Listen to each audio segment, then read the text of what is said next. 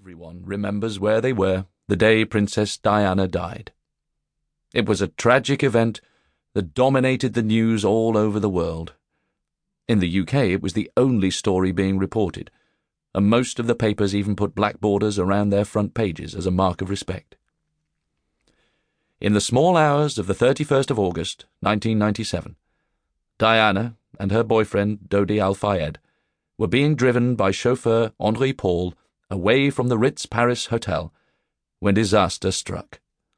Their Mercedes smashed into a pillar in the Pont de l'Alma underpass as they tried a high speed escape from the chasing paparazzi.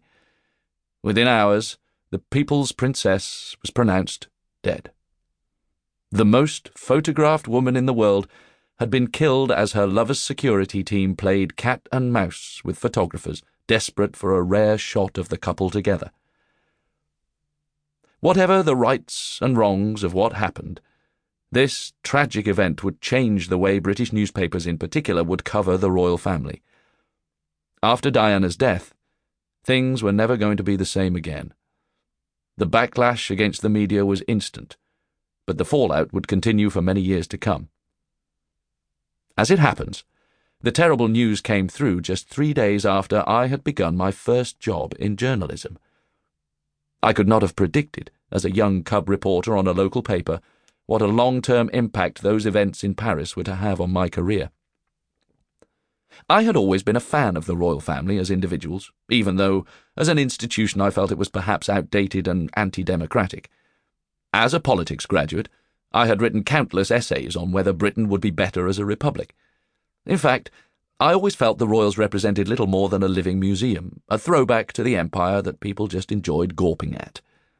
The goldfish bowl they occupied must have been, I thought, a hellish place to live.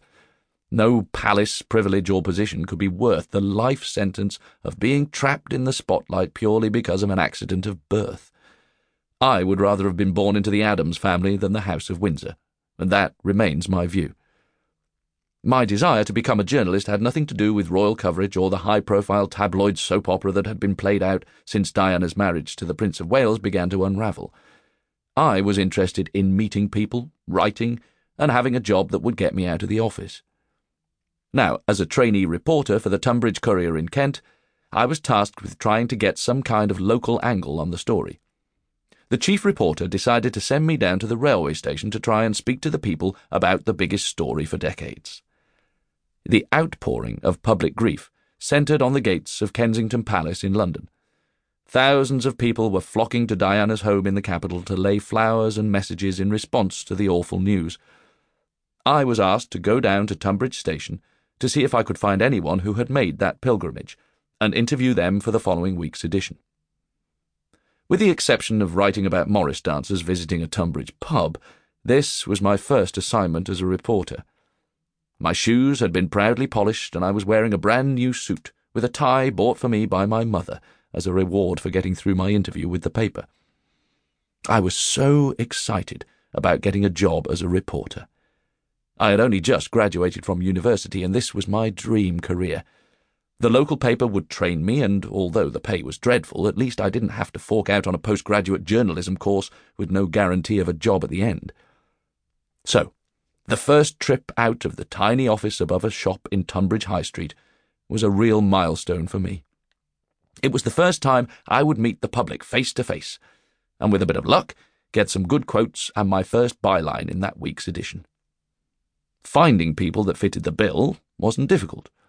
Dozens were setting off or returning from London on the train in their bid to pay their respects. I pulled out my brand new notepad and approached two middle aged women who had clearly just returned from Kensington Palace.